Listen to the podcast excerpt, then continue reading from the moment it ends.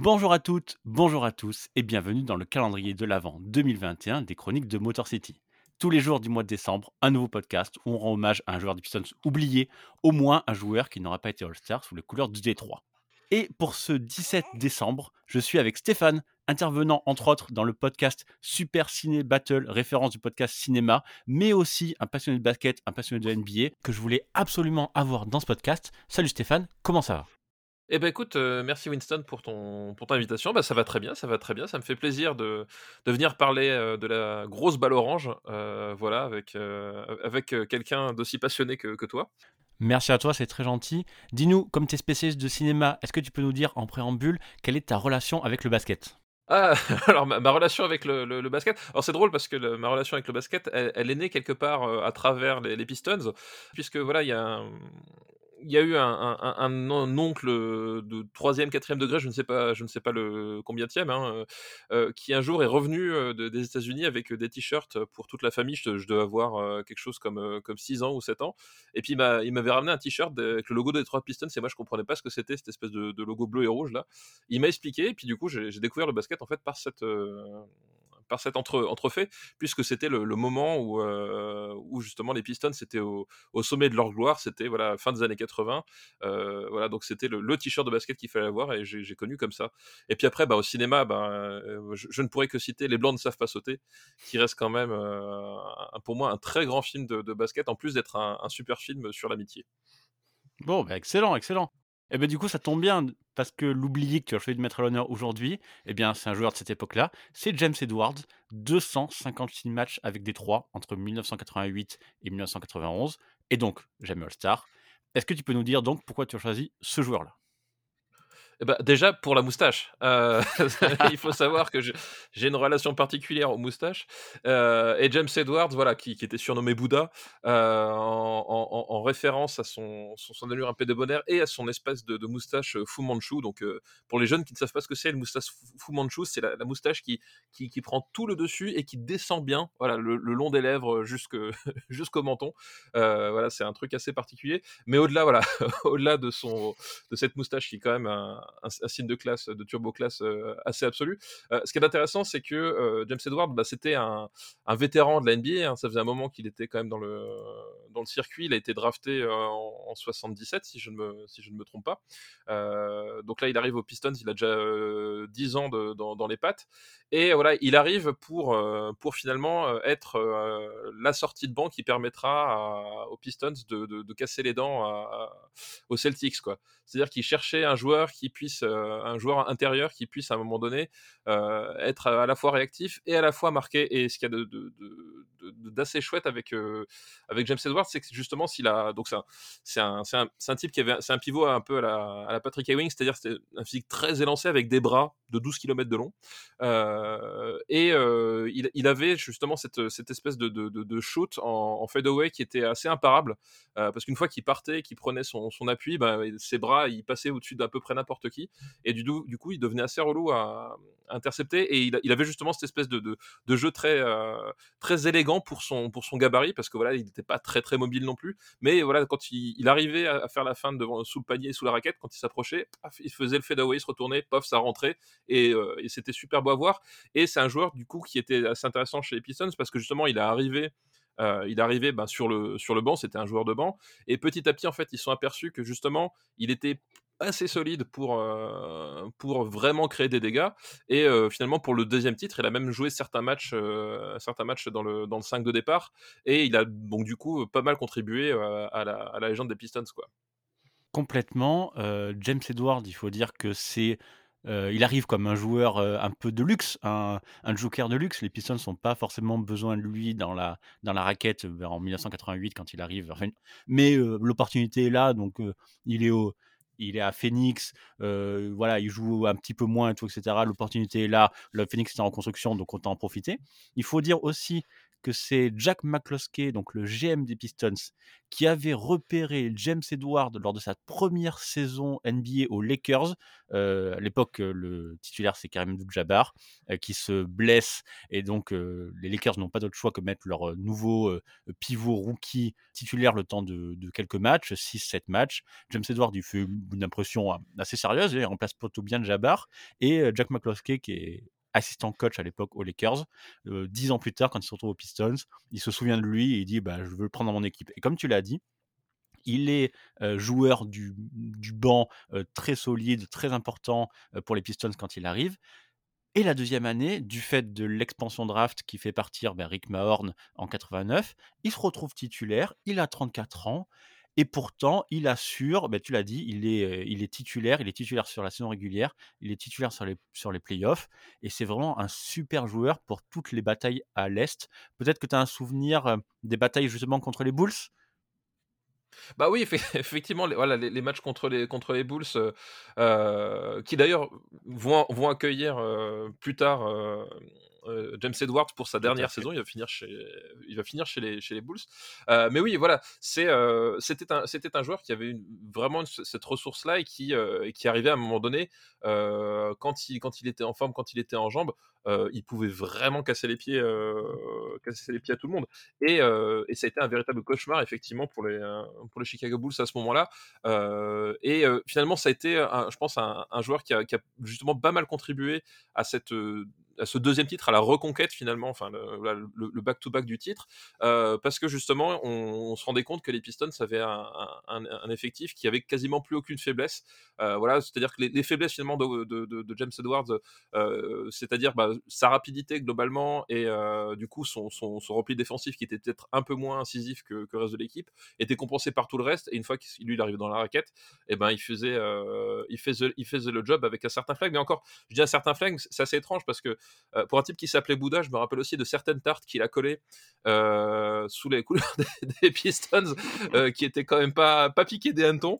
voilà, il y, avait certains coups qui sont partis, mais voilà, la, baffe flegmatique, mais alors la, bonne baffe. C'est-à-dire que quand il, est vraiment rentré dans son, dans son rôle de bad boy à, fond la caisse, lui, ça, on peut pas lui, on peut pas lui, lui enlever. Et oui, voilà, c'est, c'est le, comeback, voilà, le comeback contre Chicago, le moment où la série commençait vraiment mal barré, euh, bah, d'un seul coup, il se réveille et puis il, leur, il leur plante, je sais plus, c'est 30 points ou 30. Enfin, c'est un truc, voilà, il les a crucifiés, quoi. Ouais, il a été super important pour le deuxième titre.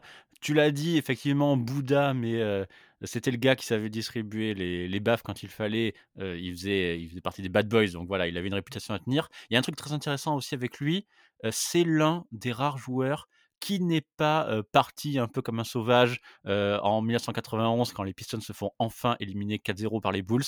Tout l'effectif, on se souvient, le fameux Walkoff, Bill Embiid, Asia Thomas, etc., s'en vont sans rien dire à personne. Lui, il reste sur le terrain et il est fair play, il salue les Bulls. Tu te rappelles de cet épisode?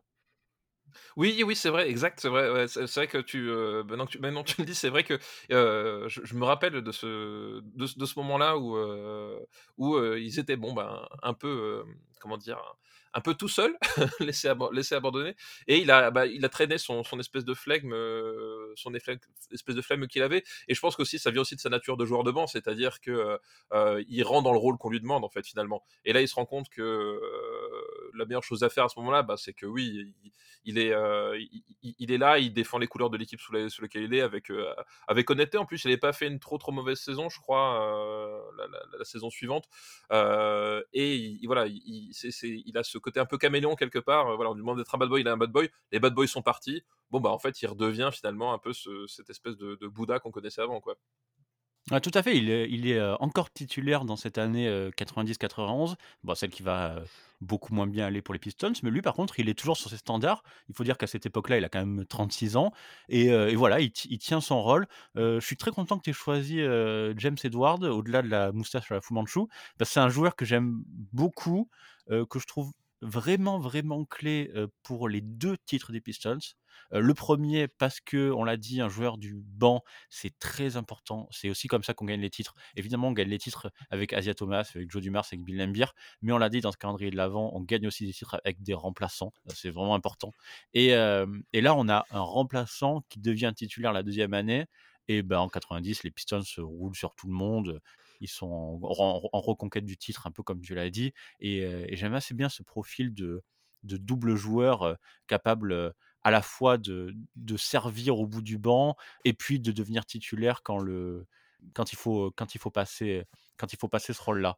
Ouais, effectivement, bah, tu tu tu dis bien, en fait, le ce qui a d'intéressant, c'est qu'effectivement, faut donc, heu, Edwards, quand il arrive chez chez les Pistons, il vient des Suns. Heu, les Suns, en fait, bah, comme tu l'as dit, qui étaient en reconstruction, qui avaient du mal à trouver leur rythme et en fait, chez les Suns, il était, il était plutôt pas mal en termes de minutes de jeu, en termes de de de de score et cetera. Il était, heu, il était dans des trucs, heu, plus qu'honorables, hein. Il était il voilà, il tapait aux alentours de 15 points par, heu, par match avec, avec plus de 20 plus de 25 minutes par, par match et cetera. Donc il était plutôt bien et là, il arrive chez les Pistons et la première année, on lui voilà, il il est quand même, entre guillemets «relégué». Voilà, c'est pas le sixième homme, il vient en arrière de banc, il joue très, très peu et cetera et justement, je pense que ce qui a ce qui a fait la force, c'est qu'il a su rester à sa place entre guillemets. C'est-à-dire qu'il arrive, dans l'effectif, bah, il il il va pas faire le plus bad boy que les bad boys, il reste là où on est. Il fait ses preuves gentiment, petit à petit, puis au bout d'un moment, effectivement, on se rend compte que son potentiel, mérite d'être vraiment exploité, qu'il est vraiment en plus très complémentaire du reste de l'effectif et quand à un moment donné, on lui on lui demande de voilà, de step up your game et ben, il est il répond présent et et effectivement là, il il cloue le bec à tout le monde et un du coup, c'est un profil qui est super intéressant d'avoir ce type de joueur. Ça, je pense que ça leur faisait du bien aussi, heu, parce que quand tu as Isaiah Thomas qui ouvre sa gueule à la moindre occasion, heu, ça fait du bien d'avoir quelqu'un qui est qui qui peut-être mette les choses un peu un peu plus calmes, on va dire. Encore que voilà, on reste quand même dans le dans les bad boys, mais voilà, il y avait ce côté vraiment soldat, quoi, ce soldat jusqu'au bout et soldat qui sait ce qu'il fait, qui et qui fait son son déroule son basket, comme il faut, quoi. Oui, bah, le meilleur exemple de ça, c'est son volume de tir, heu, à Phoenix en 87-88, là, l'année où il est tradé à Détroit, heu, il prend presque 13 tirs par match et heu, il se retrouve à Détroit, il en prend 4. Sauf qu'à Ouais. Détroit, beh, il va jouer, heu, les playoffs, il va se battre contre les Celtics en 88 et justement les Celtics, c'était un peu l'ennemi, heu, des Pistons, ils arrivaient jamais à la battre cette équipe-là, heu, de Larry Bird, de Kevin McHale, Robert Parish et tout et cetera. Ils avaient besoin d'un gros costaud dans la raquette qui puisse prendre le relais de Bill Laimbeer et de Rick Mahorn et justement, je pense qu'ils l'ont trouvé, avec James Edwards et c'est aussi pour ça que que ce joueur mérite d'être reconnu. Tout à fait, tout à fait. Stéphane, heu, merci à toi. Heu, vraiment, je suis assez bien content qu'on ait remis, heu, James Edwards, heu, un peu sur le devant de la scène, il le mérite. Je peux pas m'empêcher de terminer ce podcast en te demandant, toi, ton ta NBA, ton équipe préférée, ton joueur préféré, il y a quelqu'un dans ton cœur de basketteur? Ah, alors, bah, moi je moi je suis eh, je suis assez classique, hein, finalement, c'est-à-dire qu'effectivement, bah, l'é l'équipe qui m'a fait fait rêver, bah, ça restera quand même toujours les Chicago Bulls, hein. Ça malgré tout, voilà. Mais étrangement, si je devais choisir, j'ai toujours été plus, heu, team Kobe Bryant que, Michael Jordan. Voilà, le fils spirituel, on va dire, plus que le plus que le père. Voilà, je trouvais, toujours trouvé le côté, comment dire? Bête de combat de de Kobe Bryant, heu, assez assez assez impressionnant quand il quand il quand il déroulait sur le sur le terrain et voilà, c'était peut-être aussi le le joueur qui occupait le terrain au moment où vraiment j'ai commencé à pouvoir regarder la NBA, de façon, de façon importante parce que voilà, le le le la grandeur des Bulls, bah, j'étais encore au collège, donc si tu veux, encore au collège en province, donc si tu veux pour voir les matchs, c'était un peu compliqué. alors que voilà, du coup, quand, quand à un moment donné, j'ai pu prendre un peu d'autonomie sur, sur mes nuits blanches, voilà, c'était la grande, la grande époque de Kobe Bryant. Ouais, pour moi, Kobe Bryant, ça restera quand même toujours le mon joueur de cœur, mon joueur de cœur, quoi. Bon, maintenant que les auditeurs des chroniques savent que tu es tu fais partie des traîtres, les Bulls et les Lakers, donc heu, Eh oui, c'est pas pour voilà, je nous. je suis désolé, je effectivement, je suis Dis-leur quand même où est-ce qu'ils peuvent te retrouver, te suivre, écouter ton travail. Bah, donc, heu, dans dans les podcasts de la galaxie RPU, donc, heu, principalement, tu l'as dit, dans Super Ciné Battle, heu, mais aussi on a des podcasts sur le rock and roll avec, Rocktogone et le Growlcast.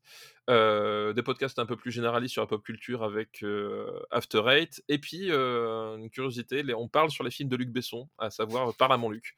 Voilà, donc le concept est assez simple, on regarde un film de Luc Besson à 3 et on parle par-dessus. Voilà et c'est pas toujours, on va dire, il y a des fois c'est compliqué, quoi. Des fois c'est compliqué. C'est une souffrance pour les auditeurs, mais c'est encore pire pour vous, donc heu, donc je je vous Ouais, félicite c'est de ça. de réussir ça.